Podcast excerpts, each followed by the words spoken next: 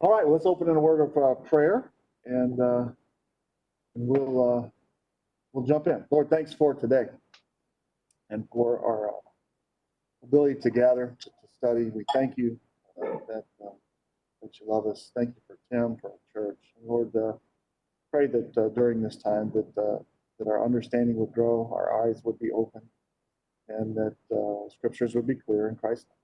Amen. Okay, we are in the book of, uh, book of Revelation. Uh, and I'm trying to just get us to move through the book so that you get a general feel of where it's headed, okay? And then we've got to decide if we want to go back through and how much detail do we want to go into. What'll happen if we try to go into a bunch of detail? And so I'm going to show you what that might look like today. Uh, But if we go into a bunch of detail, it's going to be a bunch of detail. It's either you take the whole hog or you generally go through it, okay?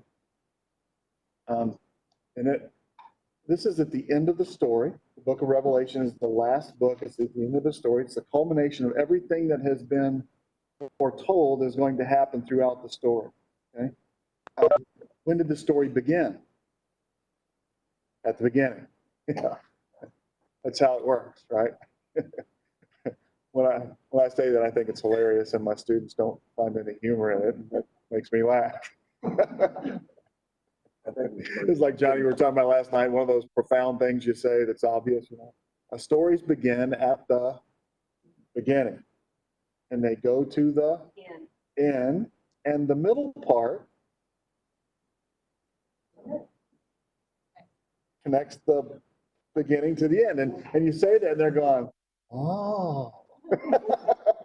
Well, But in the, but that's, but you, you know that when you're thinking about a story, but you don't remember that when you're, when you're somewhere in between Genesis and Revelation, that somehow these books are, are moving the story along, they're, they're connecting the, uh, you know, all the, the points, and they're moving the story towards its nation, towards its end. So that's important to remember, okay?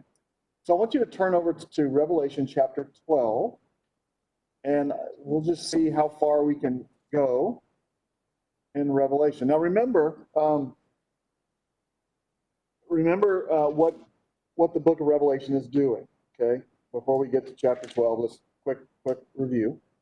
Um, that John is told in uh, chapter 1, verse 19, to write the things which you have seen and things which are and the things which will take place after these things. The things what he has seen, that's verses 1 through 18, okay, the, the vision. The things which are, that's the letter to the two churches, or the, the, the letter to the seven churches in two chapters. Um, and the things which will take place after these things, that's four, uh, chapters 4 through 22, okay? So in chapter 4, he begins with, and after these things I saw. Everybody good with that? Does that make sense? So that's kind of how the, the author, uh, John, lays out his book in accordance with what he's been told to do. okay? Now, uh, then from chapter four, all the way through the end of chapter 10, John walks through the 70th week of Daniel. That's what we call it. This the 70th. We call it week. I, I don't know why they started calling it 70th week. It's the 70th seven it's the last seven-year period, period that is foretold in the book of Daniel, okay? And you've learned a whole lot about this 70th seven, 70th week, probably translated week, um, as you go throughout the story. Uh, there's a beginning point that's many details are, are talked about, the middle part, and then the culmination, the end. Uh, That's all spelled out in, in Daniel chapter 9. We'll go back there uh, because chapter 12 is going to go back. Okay? 4 through 10, the 70th week.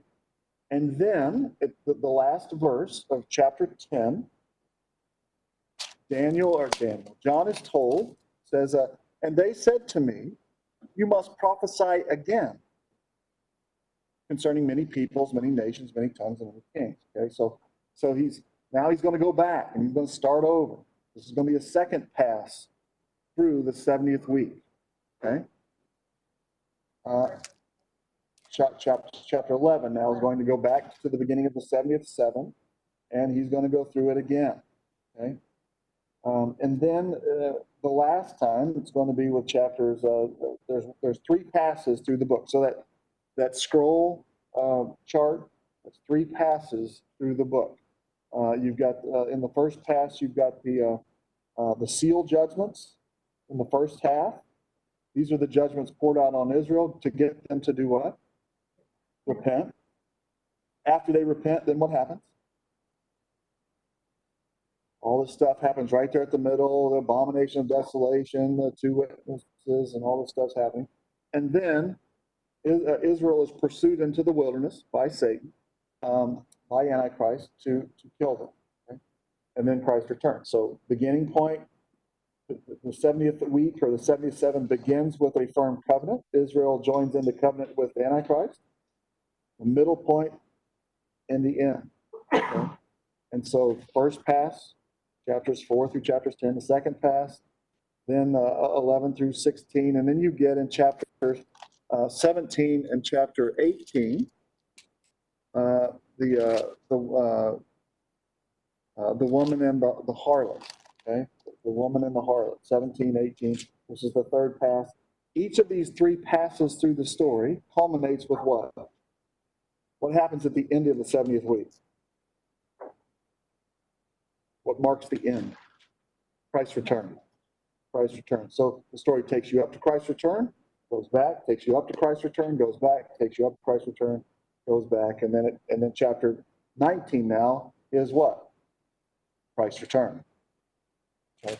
So three passes through, Christ's return. Uh, chapter 20 is the millennial kingdom, thousand year reign of Christ after Christ returns to establish his kingdom on the earth. And then chapters 21 and 22, the new heavens and new earth. Okay? So that's what's going on. But four through ten is the first pass. More passes. Yeah. So when we get to chapter uh, 12, it says a great sign appeared in, okay, so we good with that? Everybody, we'll say this. Um, What I've found um, is I, when I was going through seminary, um, we, we we took, I don't know how many, uh, I guess there's nine Bible courses that we teach. So it's nine semesters going through and you keep hearing the same thing over and over and over and over and over. And then you start teaching it. And now for 20 years, um, almost every year without exception, I teach every book of the Bible at least once, usually twice, sometimes three times, depends on which, uh, which book. Um, after 20 years of teaching it over and over and over and over and over and over, 20 years, I'm starting to get it a little. Okay? So, so the more times you hear it, it, it sinks in, right? And, and you go, oh. Uh, and, and every time you hear it, see what you've got to go, as you go through, you, you have to reorient what you're hearing to actually, you know, what the scriptures are talking about rather than what you think they're talking about or what, uh, what you've heard or been told. Does that make sense? This semester I'm teaching Gospels, Acts, Paul, and Epistles, prophets, and uh, Genesis to Judges. So uh, what I'm not teaching are the historical books uh, in the Old Testament and general epistles, Revelation. I that last time. Um, but you hear the same thing over and over and over and over and over. Um, and so we'll just keep repeating it, and it'll sink in a little deeper and a little deeper and a little deeper. It'll make sense while you're here. You walk out the door and you go, "Ah, I don't remember. That's okay. That's, that's normal. Okay? And after you hear it about 10 million times, then it'll get about that deep. Okay? And that's okay. All right. Okay. So let me, let me show you the detail of that is involved here. Okay. So in chapter 12, okay, a great sign appeared in heaven, a woman clothed with the sun and the moon under her feet, and on her head was a crown of 12 stars. Okay, now, stop. Who's this woman? Well, you're supposed to know this already. Um, and turn back to chapter 37 of Genesis. chapter 37 of Genesis. This is uh, Joseph's dream. Uh,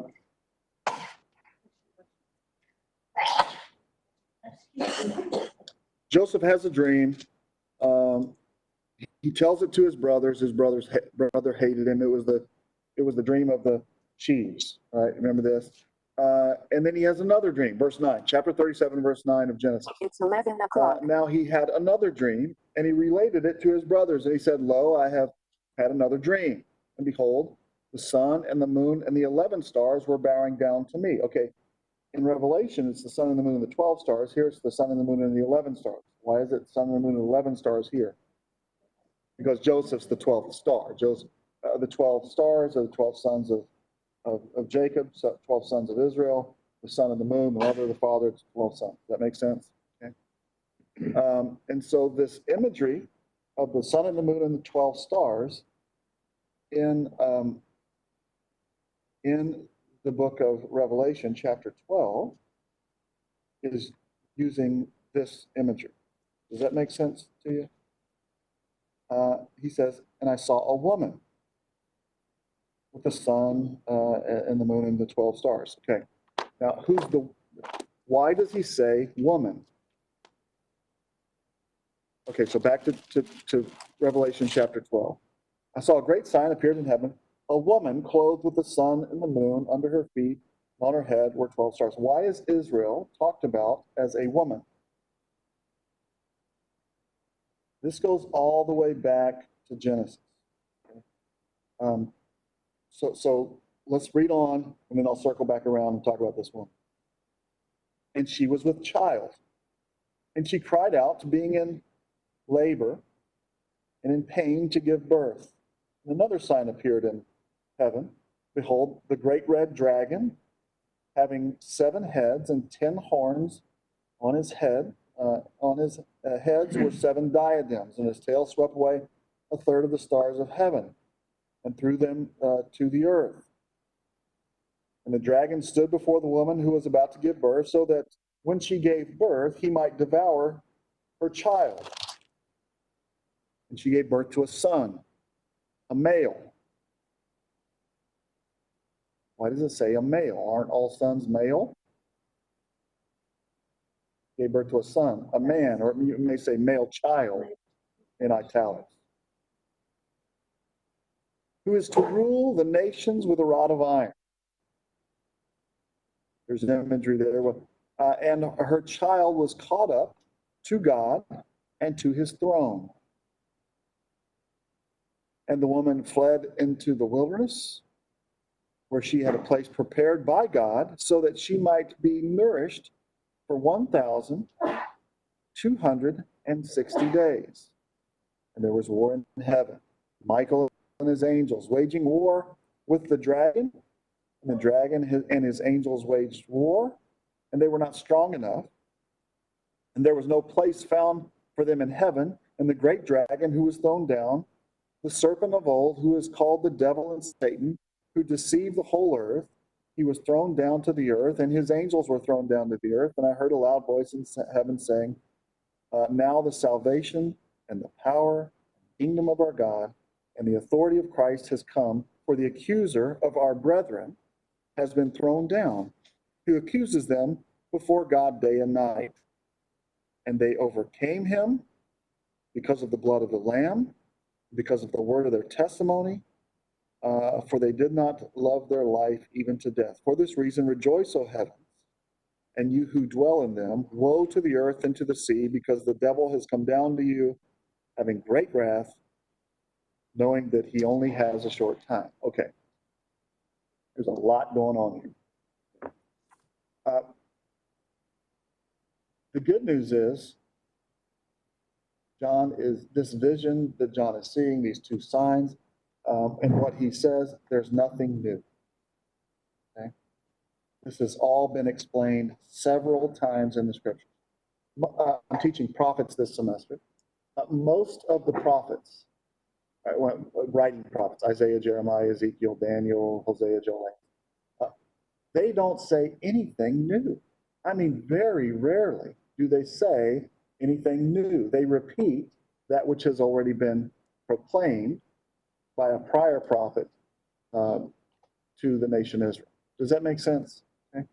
Um, so what's going on here? Um, all right, let's turn. Uh, where do we start? Let's start with the woman. Okay, the woman, the child, and all that. Okay. For some of you, you've heard this over and over and over. That's okay. We're going to go through it again. Okay. Turn back to Genesis chapter three. You remember the story, Genesis chapter three, that God creates the heavens and the earth and the sea and fills the heavens and the earth and the sea. And then he, uh, uh, in chapter one, uh, things multiply according to their kind. So fish produce fish and, you know, chickens produce chickens and dogs produce, you know. Um, and that, uh, and they, they, uh, God, he, they bless them and they multiply, right? Bless them, mul- uh, and so they multiply according to their kind. And then there's this dramatic shift that takes place in one twenty-six to twenty-eight. After every day, the Lord says, it says that, um, God saw that it was good, or it was so, something like that. okay? Then in one twenty-six to twenty-eight, let us make man in our image according to our kind. In other words, um, dogs reproduce dogs according to their kind. But this is something different. They were not, man was not made to reproduce according to man's kind. Man was not made in the image of man. Man was made in the image of God, and man was to multiply according to God's kind. Now, tell me about God.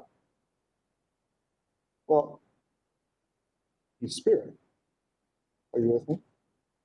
So, in other words, man multiplying according to God's image, according to God's kind, it's not that man looks like God, that's not the point, but that man is to what? What does image mean? Image. Yeah, image and kind. Image and kind. Yeah. If it's not, if the Lord's not visible, then how can God, then how can man be recreated in his image according to his kind?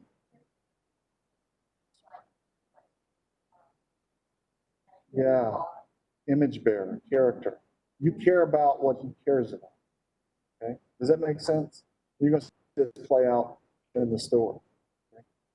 Um, pause. Let's think about that for a second. Think about the implications for that. So let's stop the discussion in Revelation and let's talk about implications of image bearer. If we asked, what is God like? What's his character like? What would you say? Love. Yeah.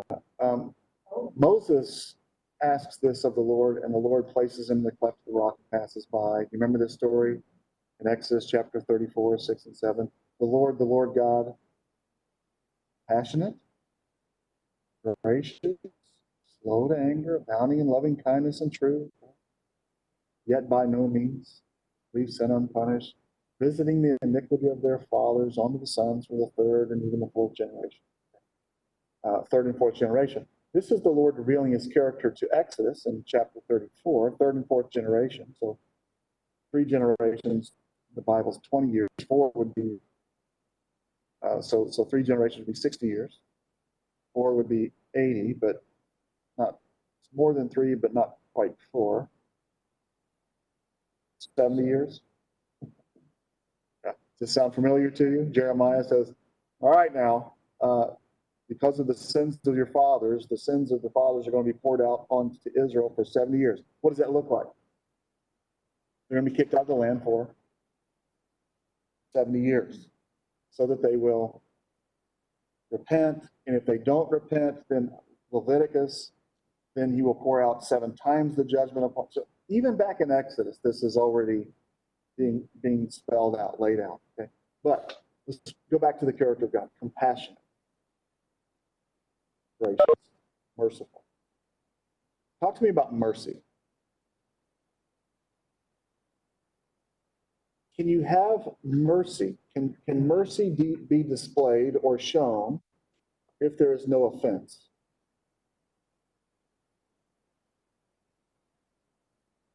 You with me?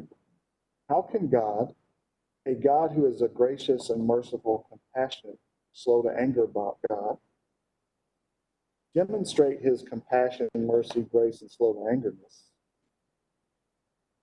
without an offense? And how can he show it to his creation so that they would recognize what mercy is and therefore show it? Unless there's an offense. Does that make sense?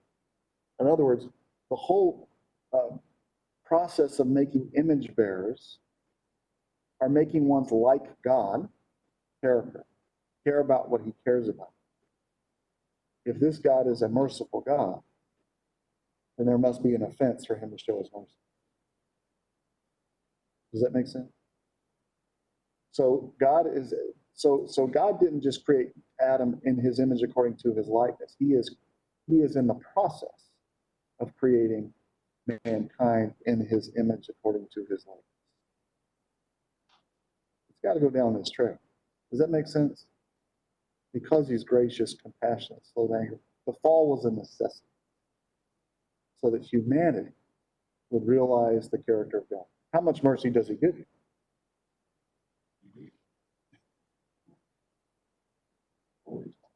Again and again. And you don't even have, you don't, you don't, have- you don't even begin to comprehend the extent to which.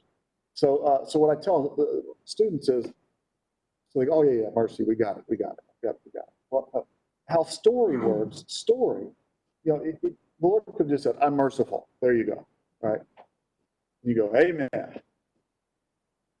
And what you're going to do is you're going to import into your understanding of God's mercy what you understand mercy to be. And then you read a story. Wait a second. I wouldn't have forgiven them for that. And the story begins to develop how merciful he is, how compassionate he is, how slow to anger he is, how loyal his love is. Does that make sense? But by no means does he leave sin untouched. So the process of the story is the continuing revelation of the character of God. And we get to go along for the ride to understand it. Are you? Okay, back to the story. So, um, God creates man in his image according to his likeness uh, and assigns them the responsibility to rule over the birds the air, the fish, the sea, the beasts. Right, you know, um, places them in the garden, chapter two, chapter three. Uh, is, uh, the serpent, uh, the deceiver, comes and he challenges what God said. Has God said? Um, you shall not, and you know, and then you get into this Eve ministry.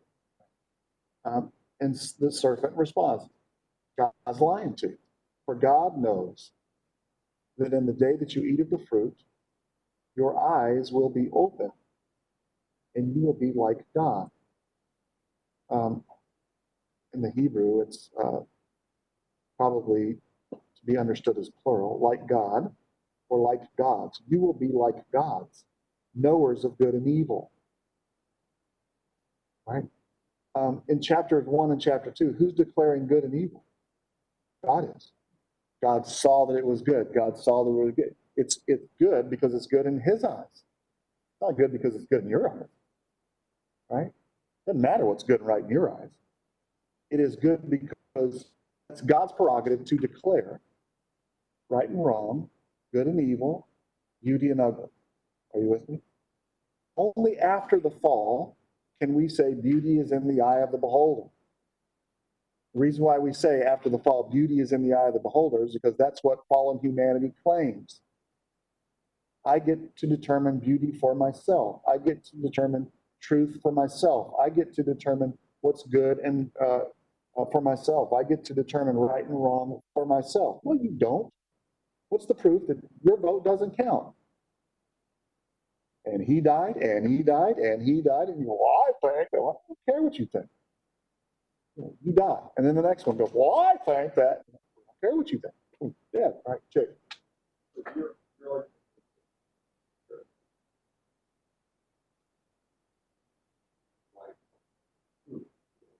Yes, yes. Now, um, what you'll find in, if you read philosophy, and there's a whole lot of philosophy that is going on in our culture that we're not aware of, okay? Uh, postmodernity. Um, this view of what's good for me is not, you know, what's right for me is not right for you. What's good for me, that, that's the fall. All that is, is the fall. Um, our culture is saying all truth is relative. There is no such thing as absolute truth. Now, the problem we have, we we're talking about this a little bit last time, the problem we have is we become such an unthinking people. Our critical thinking skills are almost zero now. That is a self-defeating argument on the surface of it. There is no such thing as absolute truth. That's an absolute statement, genius. Well, there's only one absolute truth. There's no other absolute truth. Oh, really? So you get to determine what the absolute truth is for the rest of us, right? Um, and it's not that man wants to be a God among many.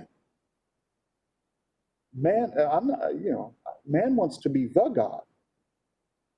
The usurping of the authority, see, uh, this, you're not the boss of me. You don't have to teach your little two-year-old that.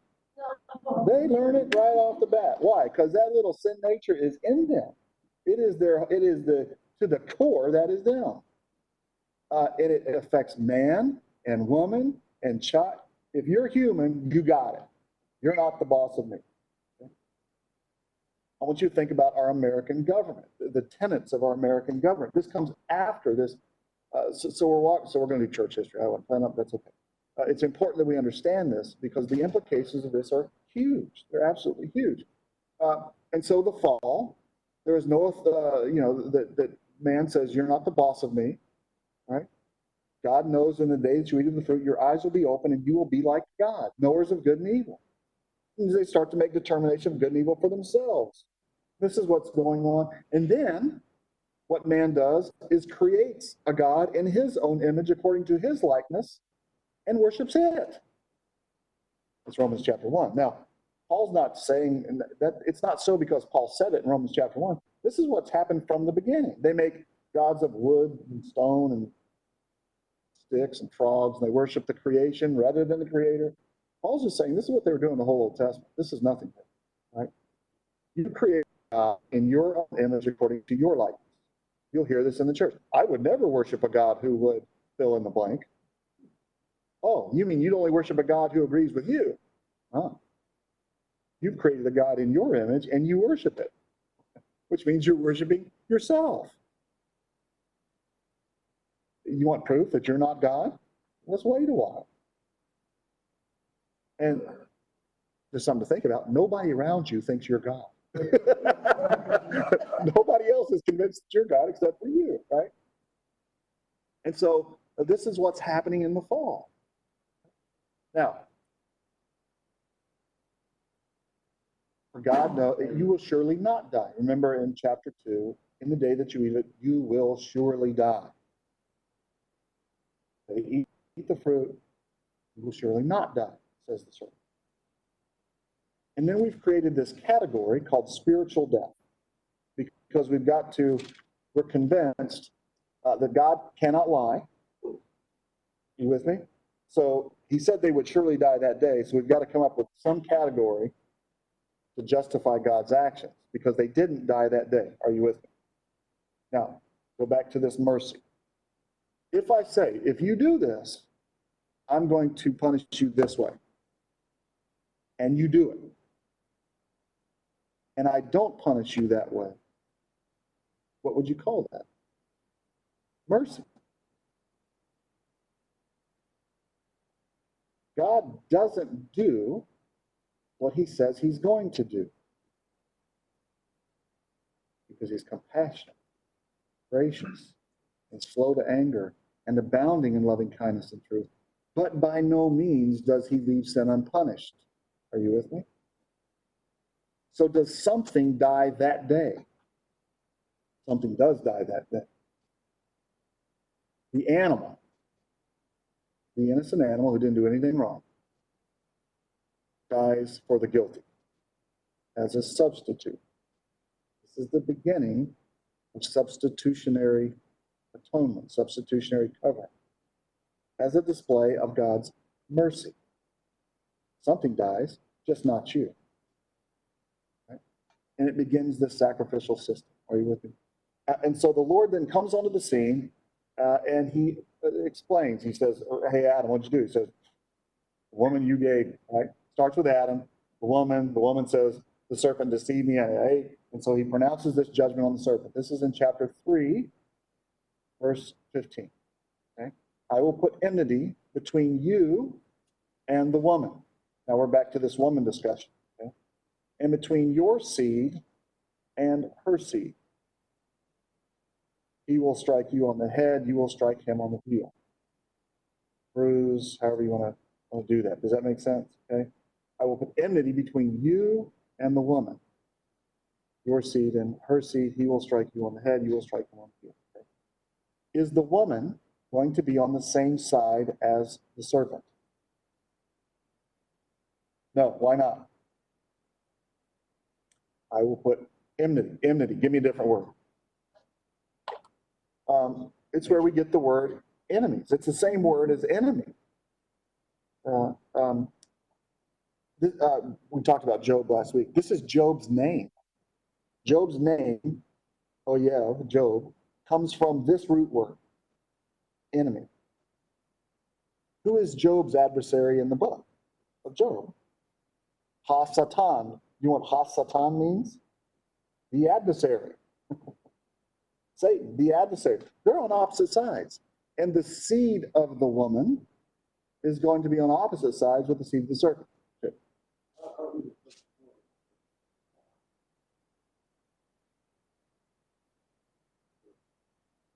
Yes, yeah, we're getting there. Yeah, we're getting there. Okay. So, so see, uh, I will put in between you and the woman, your seed, her seed. Okay. Chapter three, verse fifteen. Is Everybody good? Now verse sixteen. Let me show you chapter three, uh, verse sixteen. And if I knew how to turn that on, I would. I bet this remote control has something to do. with it. This is, um, get a PhD, you can do this. Here I am popping off, talking about how uh, smart I am, and I can't get it. Probably the big red button that says power. Okay. Yep, yep. Yes, go please. Okay, so you, so you spiritually did, uh, is something we can't Yes, do. Okay, I, I get that. But in, um, Ephesians, Revelation chapter three, where uh, John's writing to the churches, yes, I know your deeds that you have a name before life. that you did. yes. I would take that as in my thinking before I heard. Uh, the mercy thing. Yeah, um, John is going to talk about the, the, the dead, the second death. So that's. Yeah. The second death. You're alive, but you don't have eternal life. Okay, so. Right.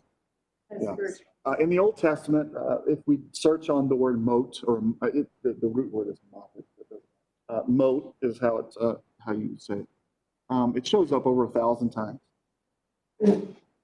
I've went through all a thousand of these examples or occurrences of the word death, and uh, they are every single time uh, physical death. Well, uh, physical. Um, all right, Todd, you're gonna have to select. select. Okay. Okay, uh, okay, we're getting, now what? Oh, man. I can't multitask. This is so sad, and I should have done this before class. Okay, so back to- to death. Okay, so, so, uh, now, spiritual, what, what is death? It, it is where the spirit leaves the body, okay?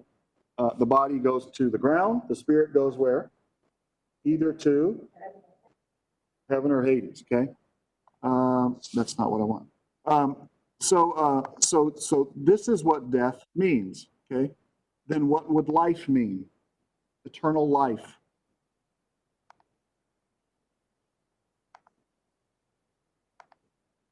Together, yes. So what does resurrection from the dead mean? Your body. Yeah, yeah. See, so, so what we've done is we have changed the definitions. Life, life, and, uh, I'm not smart enough to do this. It's not working. Uh, I could drag it over, try this. Uh, we changed the definitions. Uh, you, uh, if you have been to, uh, you probably grew up thinking eternal, eternal life, or was you get to spend eternity in heaven. Does that sound familiar? Todd, come work on that. Good luck. The young guy. Yeah, and I can, uh, so, uh, you don't, man's end is not spending eternity in heaven. In Revelation, what, what, talk to me about, what are those ones doing who are gathered before the throne? They're asking the question, what's the question? How long? Until what? Till you vindicate our blood, till we are back on the earth, because Adam, man, comes from the root word Adamah, which means earth, earth man. He was raised out of dirt, to below the dirt, never go back to the dirt, but because of his uh, sin, because of his offense, he's a dead man walking. He's going to go back to the dust of the ground. Are you with me? Those who sleep in the dust of the ground will be taken alive. So this is the language of the story. okay? The story is about how one gets eternal life, because everyone's going to die. Death rate is one per person. This is where someone will, someone will say, what about Enoch? What, what about Lazarus? Lazarus was, was raised and he, you know, so he died twice. So we're back to Enoch. okay? Um, good luck. Use the force, Luke. If not, don't. Okay. Make me without it, just give it back. Okay, everybody tracking? This making sense? Okay. Uh, and so this story is about how do we solve the problem of death, not spiritual death, but physical death, resurrection from the dead, eternal life. How do you do that? How do you get eternal life? How did they get eternal life? Testament? By believing in the promise of Jesus, or believing in the promise that God gave to Eve, Adam and Eve, concerning Eve. okay? By believing in the promise of the seed of the woman, the one that will come forth from the woman. In chapter three, I'll just talk to, I'll, I'll just talk to. Chapter three, I lost you. tell me how you're help, you're helping here. It's somewhere in the abyss. It's really small now, which is gonna be even worse for you. That's okay, that's, I can, I can, I made it worse. that's what students do, right? They, they make, they make push. No, no. Uh, that's okay. Um, uh, so Genesis chapter three, uh, verse sixteen, this is a journal article that I've, I've, have been, I'm supposed to write it way past time to write it. But anyway, um, in your, uh, uh, if you have a King James, your King James will read differently than the New American Standard or whatever. Are you with me? Three sixteen. Okay, literally what it says is to the woman he said, right? Right after he's speaking to the serpent in three fifteen and three sixteen, he says, and to the woman he said, I will greatly multiply your sorrow and your conception.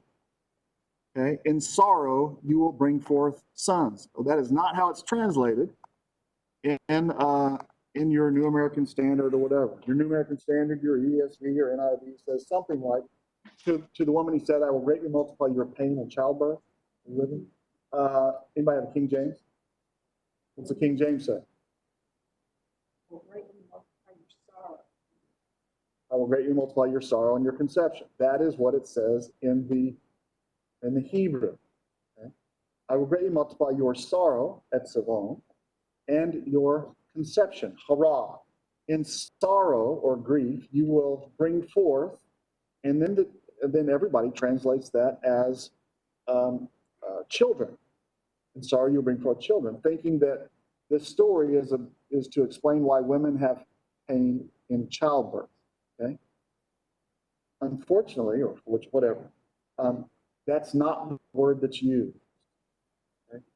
You got it. Uh, the uh, the word that's used is um, sons. In sorrow, you the man. In sorrow, you will bring forth sons. Let me show this to you. Good. I, I like this better because I want you to see it with your own eyes because it's really easy uh, to uh, for uh, for people to say, "Oh, well, do you know uh, you know Ugaritic?" No. Well, in the Ugaritic text, it says, oh, "How am I supposed to validate that?" All right. Okay. And to the woman he said, "I will uh, increase." Right. So you see where the translation is down at the bottom. I will uh, greatly increase. This is you know greatly increase your, they translate it pain. Do you see this? Uh, pain. Now, if we did a search for this word pain in the Bible, let me show you where it shows up. Let me just move this over here so we can see this. Okay, 316, 317, 529. Six, okay, now, uh, in 316, 317, and 529, it is not translated as sorrow. 316, it is translated as pain. 317, it's translated as toil. In 529, it's translated as toil. What about 6 6? The Lord was sorry that he made uh, man on the earth and he was grieved in his heart. That's the word, grieved. Okay? Um, it's going to show up 34 times in 33 verses. All other times as we go through this, it is going to be grief. They were grieved. Okay? That's what the word means. It does not mean physical pain, it means grief or sorrow. Why are they translating it differently? Because they have assumed that what's going on here is an explanation of why women have pain in childbirth rather than grief or sorrow in conception. Why would the woman be grieved in her conception? You see? Okay. So, um, so uh, what I tell my students what, and is leave it alone. Do not change the definitions. Don't change the meaning to your interpretation. Just leave it. Leave it alone and translate it that way, right? Uh, and to the woman he said, I will greatly multiply your sorrow and your conception. I'll show you places where this shows up. In sorrow, same word, grief, sorrow, you will bring forth to give birth. You will bring forth. Uh, do you see this down here? Noun, common, masculine, plural. Masculine, plural. How would you translate masculine, plural? Sons, not children, sons. Okay. In chapter five, uh, Adam had Enoch, uh, you know, had Seth, and he lived so, and he had sons and daughters, other sons and daughters, other sons and daughters. He knows how to say sons and daughters. He knows how to say children. Yelodim would be children, brought forth ones. That's not what he says. He says, in sorrow, you will bring forth sons. In the next chapter, chapter four, what does Eve do? Adam knew his wife Eve, and she conceived. Guess what that word is? Right there.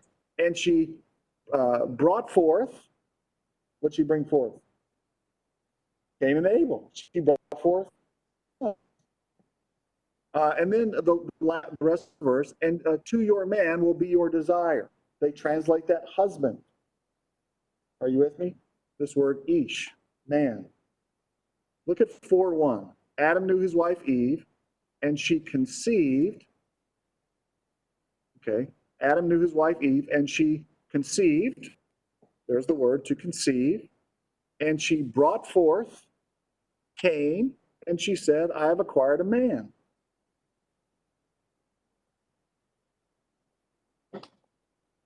Increasingly, these Bible translations have used 316 uh, to explain why women usurp the authority of their husband. And that's how they translate it. Your desire will be for your husband, but he will rule over you. The problem is, all of the language of that verse is used all the way through the scripture. But the language is used in anticipation of the one who would come and rule. The word here for rule is mashal, okay? Um, Micah 5 2, do you know Micah 5 2? Uh, o you, Bethlehem of Ephrathah, too small among the uh, clans of Israel. From you will come forth a ruler in Israel, a mashal, a ruler. Um, in Second uh, uh, Chronicles, chapter 7, uh, this you may know this. If my people who are called by my name will humble themselves and pray, and then I will hear. Uh, you know, we think that's America. It's not America. It's Israel. Okay. Then I will hear their prayers offered from this place. This is the Lord speaking to Solomon. Solomon has just, just built a temple. What's the this place that he's talking about? The temple. Yeah. If you follow me as your father David did, then I will not cut off from you at Ish Mashal by Israel, a man, a ruler in Israel.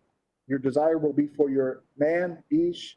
I will not cut off from you an Ish, and he will Mashal rule. I will uh, not cut off from you a man, a ruler in Israel, and he will Mashal Bakal rule with you.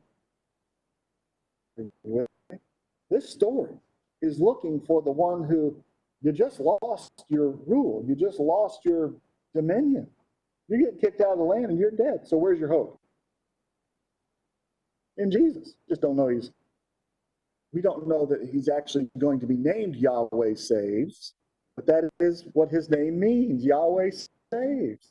For he will save people from their sins. And so this story from here on is looking for the one who's going to come forth from the woman who will die and save. Does that make sense? Now, she thinks it's Cain. She says, I've acquired a man, the Lord. This is it. Is Cain the one? No. And so uh, then Cain kills Abel. Abel's replacement is Seth. And the genealogy, you track this genealogy through Seth, through Noah, through uh, the Tower of Babel, all the way to Abram. I will great make, and make you a great nation, and I will bless you. And in you, all the families of the earth will be blessed, or with you. Exact same thing that he says to the woman. Okay? And he will rule with you, in you, with you, among you. Um, that's the language. Okay. So now Abram, at this point, is going to be made in a great nation. The promise given to the woman Eve has been traced through the genealogy, and now who holds the promise? Who's the carrier of the promise? Abram. Just Alert. Abram? UI server. Thank you. Low battery. Um, uh, is it just alert Abram? from Apple. Pay. Low battery. It's just from the, the carrier of the promise. Oh, who else is? Sarah, because the promise to Abram is the promise to Sarai at this point, right? And I will make you a great nation. So now, uh, this woman imagery, the woman's going to have the kid. But now it's not a singular woman, is it? Well, it will be a singular woman, but this singular woman will come out of the nation. From here on in the story, Israel is referred to as a woman, the woman who is about to give birth. Okay? And the anticipation of this imagery is that the woman is going to give birth to the Christ. Turn over with me. Let's see here. Let me find uh, some good places. Uh, turn over to Isaiah chapter 26.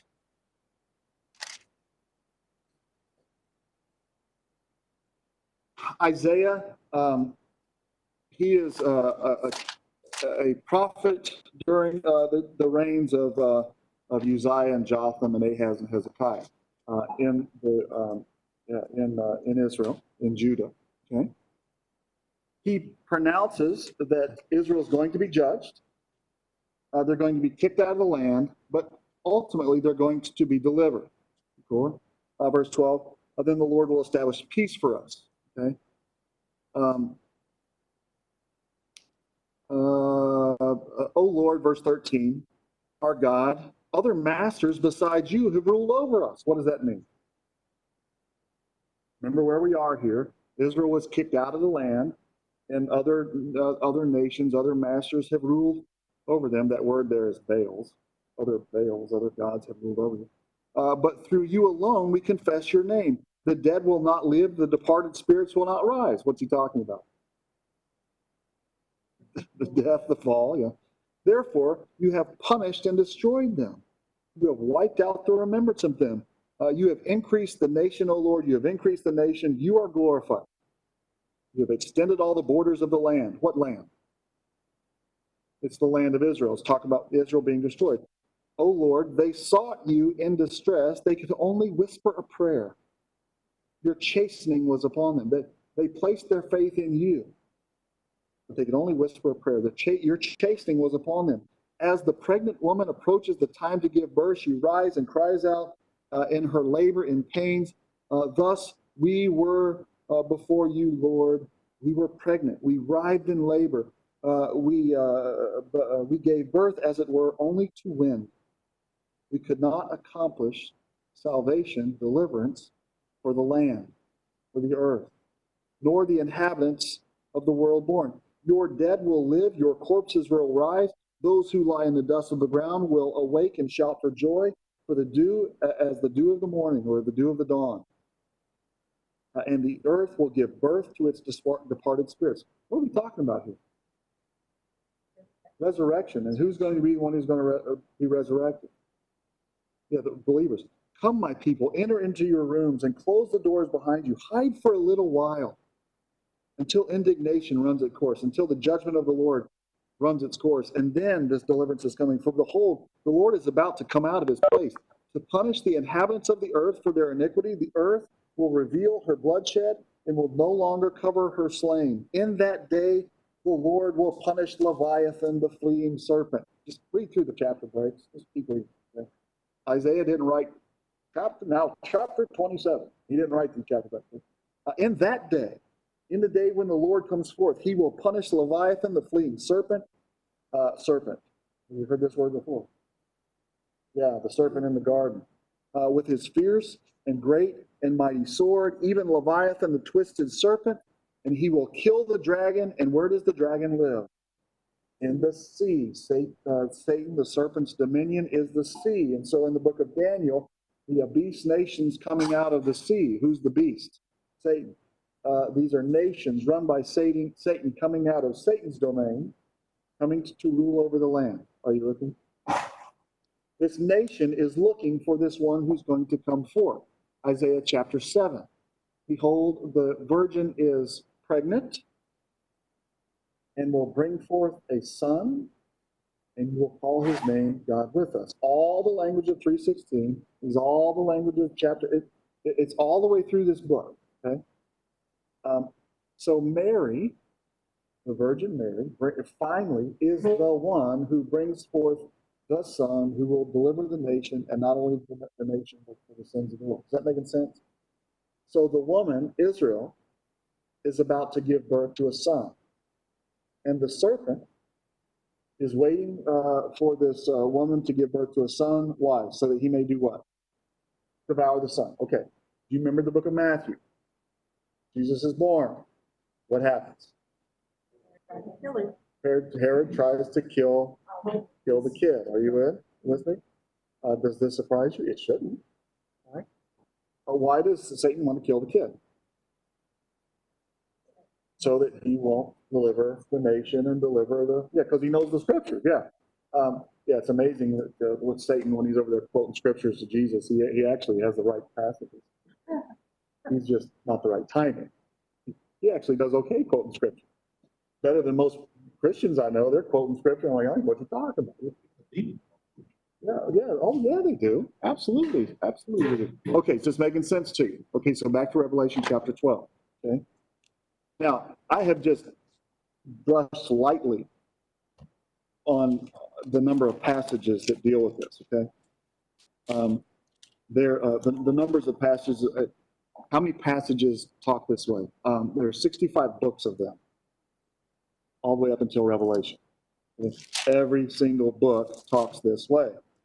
A great sign appeared in heaven, the woman, Israel, clothed with the sun and the moon under her feet, and her head were 12 stars. Uh, and she was with child, and she cried out, being in labor uh, and in, in anguish, word, uh, to, to give birth. And behold, the great red dragon, giving, uh, having se- uh, seven heads and ten horns, that's been explained uh, in the uh, book of, uh, of, uh, of Daniel. We'll go back there.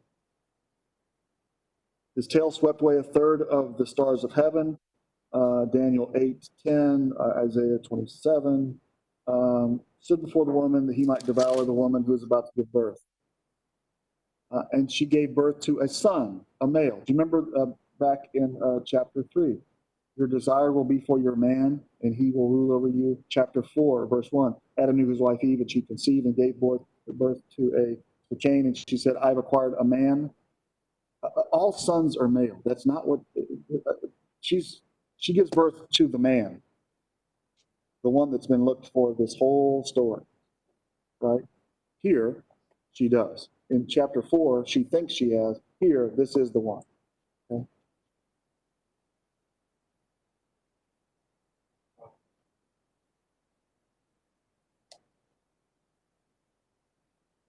Uh, Isaiah, no, it's it's still uh, talking about the, this this woman that's this woman, we were as a woman who was uh, about to give birth.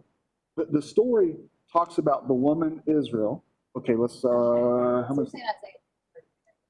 Uh, yes, it's still referring to, uh, to Israel. Okay, let's, let's do this. Um, this is the problem with doing Revelation, by the way, okay? Because there's so much imagery, uh, so much prior language. Um, uh, Can y'all, uh, let me, let me shut this off. Thanks, Gabe. Um, Okay. Um, So God creates Adam and Eve, uh, the woman, okay? And they were one man, one woman, one flesh. Are you with me? 24, Genesis 2:24. One man, one woman, one flesh. Adam dies. He's dead, okay? The hook for this, the new Adam, the last Adam will come forth from the woman. This was the anticipation, okay? The new Adam, the last Adam would come forth from the woman to be the head of the woman, uh, to reestablish the rule, one man, one woman, one flesh. okay? You track this story, uh, from the woman to Israel, the nation, out of which will come the Christ, the head. One man, one woman, one flesh. What happens through Israel's rejection of Christ in the New Testament, the Gentiles are brought into the promise given to the woman. Just looking familiar to you, right? Uh, and inside of this, uh, body, you, see where Paul's getting, body, members, head is, uh, the body is what? Church. Uh, the head of the body is Christ. The members of the body are believers, right? And so inside of the body are members, and the members have relationships. And so this is a husband and wife inside the body. And the husband and wife inside the body is to reflect this. This is the marriage that matters. Does that make sense? And so this whole redemption is heading towards a marriage. So when you talked about the, um, woman was sorry, or was Read. grieved and conceived in sorrow, Yes. was that because she recognized sin?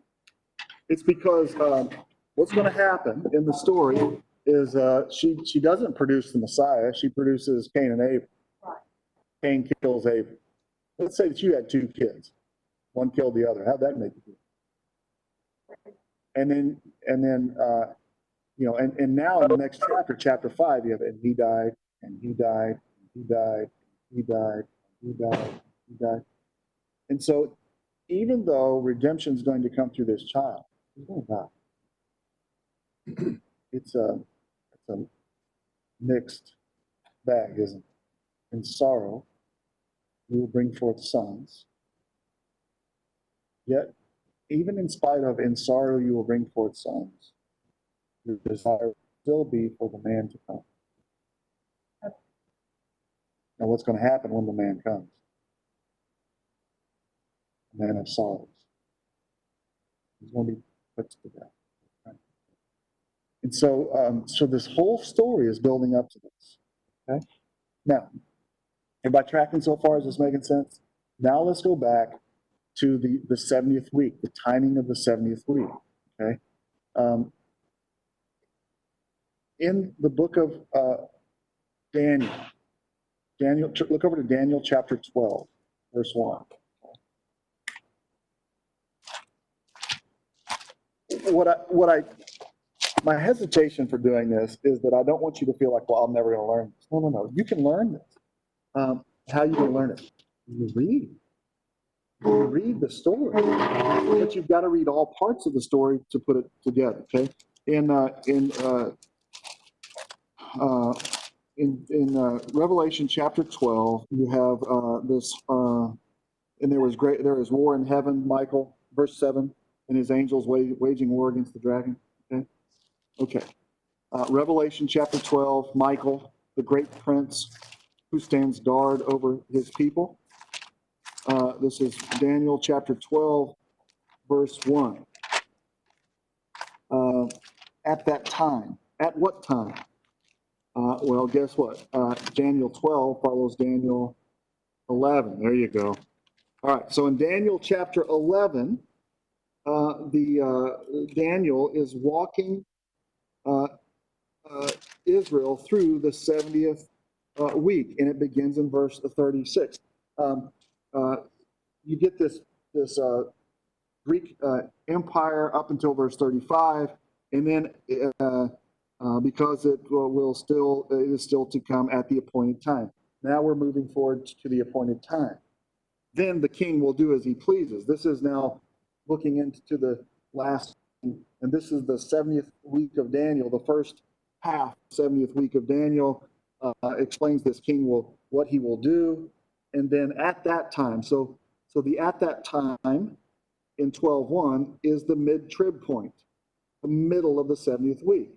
At that time, Michael, the great prince who stands guard over your, uh, the sons of your people will arise.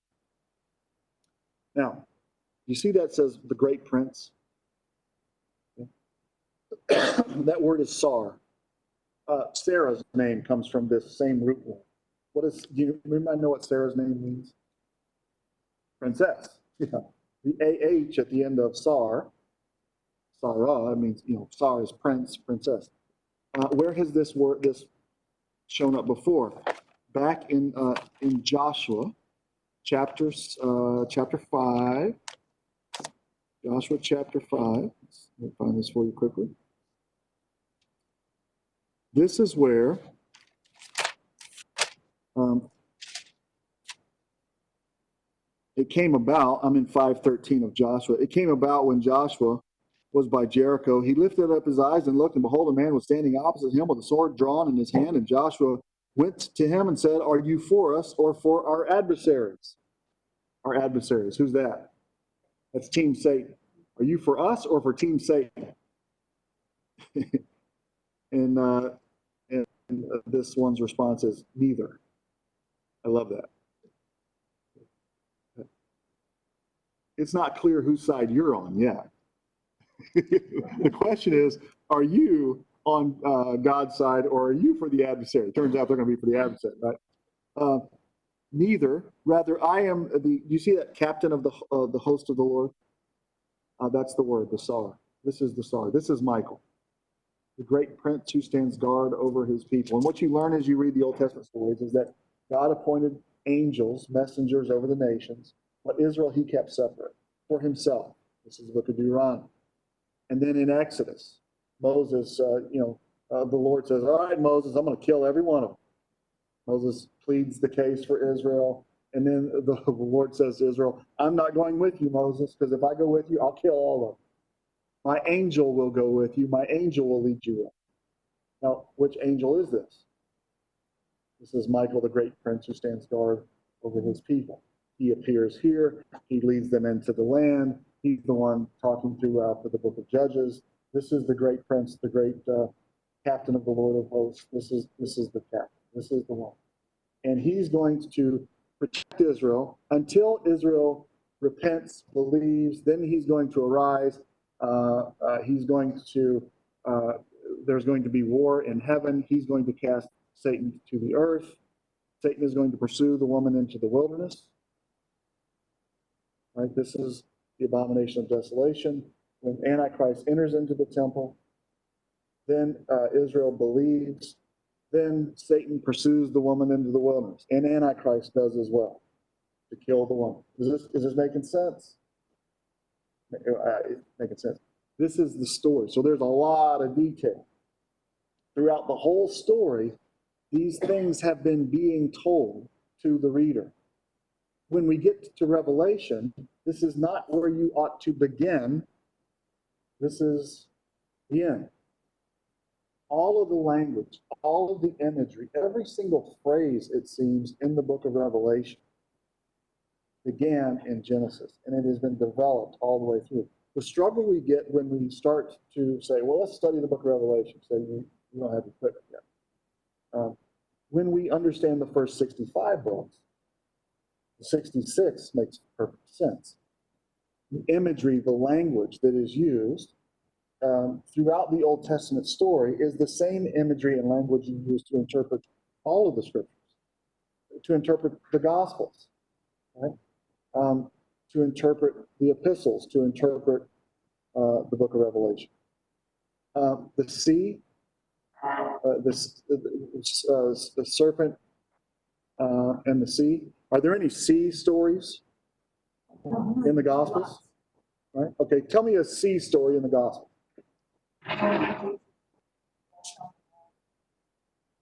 Okay, he walks on the sea. What's interesting is um, when you go find uh, literature outside of the Bible, this body of water, do you remember what the body of water is that he walks on? Sea of Galilee. That's not what any of the non-biblical literature calls it. They never call it the Sea of Galilee. It's the Lake of Geth- uh, Gethsemane or something like that. It's, it's not the sea. Why are the gospel writers talking about this as the Sea of Galilee? You will say to uh, this mountain, be cast into the sea. Right? Do you remember when Jesus says this? You will say to this mountain, be cast into the sea. Let's back up a day. Jesus is walking along with his disciples, and he sees a fig tree. Do you remember this? And the fig tree, it was time for the fig tree to be bearing fruit, to have figs on it, but it didn't have figs on it. And so what does he do? He curses the fig tree, and the next day they walk by the fig tree, and the fig tree's dead. Well, what's the imagery of the fig tree in the Old Testament? What does the fig tree represent in the Old Testament? Israel. It's time for Israel to bear fruit. Do they? Why are they not bearing fruit? Because they've rejected Christ. right? Uh, and so uh, he curses the fig tree, and it is dead. Now, this is a couple chapters after he's pronounced judgment upon them. Woe to you! Uh, your temple's going to be torn down. The, the Rome, Rome is coming to wipe you out from that, right? And then he says, if you have enough faith, you who? Who's he talking to? The disciples have enough faith. You will say to this mountain, be cast into the sea. Okay. There's mountain imagery in the Old Testament. What's the mountain imagery? We've got to back up. Um, the rock, the stone, the rock of Israel. Who is the stone or rock of Israel? Christ is the stone, the rock of Israel. This is established all the way back in Jacob's ladder. Uh, it is uh, in Isaiah, uh, uh, Genesis chapter 49, that the Lord is going to bring forth a shepherd, the stone of Israel, the rock of Israel. He is the one who will save Israel. In Daniel chapter 2, do you remember Daniel chapter 2, Nebuchadnezzar's vision, the vision of the statue, and you know, the nation. What happens to that statue? What destroys the statue? The rock, the stone. And then what happens to that stone or rock? It grows into a, a mountain. Now, let's go back to the Gospels. Uh, Israel has rejected their Christ, and so now the disciples are going to take the gospel to the to the Gentiles. This stone is going to grow into a mountain. That mountain, the gospel, is going to be taken to the Gentiles. You will say to this mountain, be moved into the sea, and it will. He's not saying that the disciples can move mountains. He's saying that they have been imagery. They've been entrusted to take the gospel to the Gentiles. Does that make sense? You can't walk on the sea. Peter is going to walk on the sea. Peter, if he has enough faith, will walk on the sea. Now, what's the sea imagery? Satan's domain. What's Peter going to do in the story? He's going to take the gospel into Satan's domain if he has enough faith. You go, well, that's that's not allegorical interpretation. It's not allegorical because that's the imagery that's been established in the Old Testament and it runs throughout the whole Old Testament story. Does that make sense? Am I tracking? All right. So this is nothing new. But this is what the writer of, uh, of Revelation is doing. He's using the language that's established throughout the whole story, consistent throughout the whole story, and the reader's supposed to understand it. Does that make sense? So, um, so the extent to which we understand the Old Testament is the extent to which we can begin to understand the New. The reason I started, uh, I did an Old Testament PhD was because I was teaching New Testament. I realized I didn't know what I was talking. I was teaching at the College of Biblical Studies. I was teaching Gospels. I'm going, I have no idea what Jesus is saying. I do recognize that everything Jesus is saying is coming out of the Old Testament. All of his words, all of his works, It's 12 o'clock. everything that he's saying, everything he's doing, it, it's, it comes out of the Old Testament. I just don't know how. I need to go back and learn the Old Testament. You with me? So, um, myriads of questions will come to your mind. In the same way that if you picked up a novel and read the last chapter, you'd have a lot of questions. Well, what? Well, well who's this guy and what's he doing? Why is he doing this? Well, um, the best way to solve your understanding or fix your understanding of the last chapter of the novel would be to go back to the first chapter and read it. Read- read- Yeah, read a commentary. Oh, no, yeah. The, of the 97 views of what's going on. Does that make sense? Okay, so, so I want to give you the general, uh, what I don't want to do is say, well, this means this, this means this. I want to give you the tools so that you can go back into scripture and, and not just turn on the light switch in this one passage in Revelation. Wait a second. I see all of this. This is what's going on throughout the scriptures. That makes sense? There's going to be some, a lot of thought, a lot of reprogramming, or a lot of orienting your thinking around imagery, how the story works in the Bible. And then what Jesus says in the Gospels makes perfect sense. You know, oh, oh, of course that's what he means, right? Because everything he's saying, he just quoted Old Testament scriptures. He's quoting Old Testament passages. Uh, Jesus says, let me tell you a parable. Guess where that parable is coming from? Old Testament. Every single parable he tells comes right out of the Old Testament. Every miracle he does, every story he tells, uh, every sermon he preaches, it's Old Testament. It's foreign to us because we don't know the Old Testament. So we make it about stuff that we like. That make, everybody tracking, that make sense? I don't know if I helped or did a lot of damage there. Um, but if, but, both. But if we want to go verse by verse through Revelation, you see, it will take us a lifetime. We'll say, okay, well, let's uh, start with verse one. Turn in your Bible to the book of Genesis. Right? And we will do this forever. Okay? So I want to give you the general, this is where it ends, this is how it goes. Give you some detail to encourage you to go back, not overwhelm you or discourage you, say, well, I'll never learn. Look, I've been doing this for 20 years. I still, I'm still like a rookie over here trying to make sense of it. But the more that I read earlier, the more that uh, I realize what's going on later. One of the things that, the, the, one of the biggest blessings that, that happened in my, uh, in my learning the Bible at Dallas Seminary was DTS was four hours away. And so I would get in the car in the morning, I would drive for four hours, and while I was driving, I would listen to Genesis, Exodus, Leviticus. I'd listen to the story. I, I remember listening to Deut- Deuteronomy, I'm going, no way, that's in there? That's what Jesus was talking about. See, I knew the Jesus stories. I didn't know what he was talking about. Four hours up, four hours back, three days a week for three and a half years. And I'm still doing it. So when I get in the car, I turn it on. I listen. I'll go, that's what it is. And then the students go, wow, he's so smart. I go, no, you just pay attention. You just, just, just listen to what it's said, right? And so do that. You know, if you've got free time, let it play. Just, just let it play in your house, rather than Fox News or CNN or whatever. Just let the Bible run. It's amazing what you'll learn. Amazing, amazing.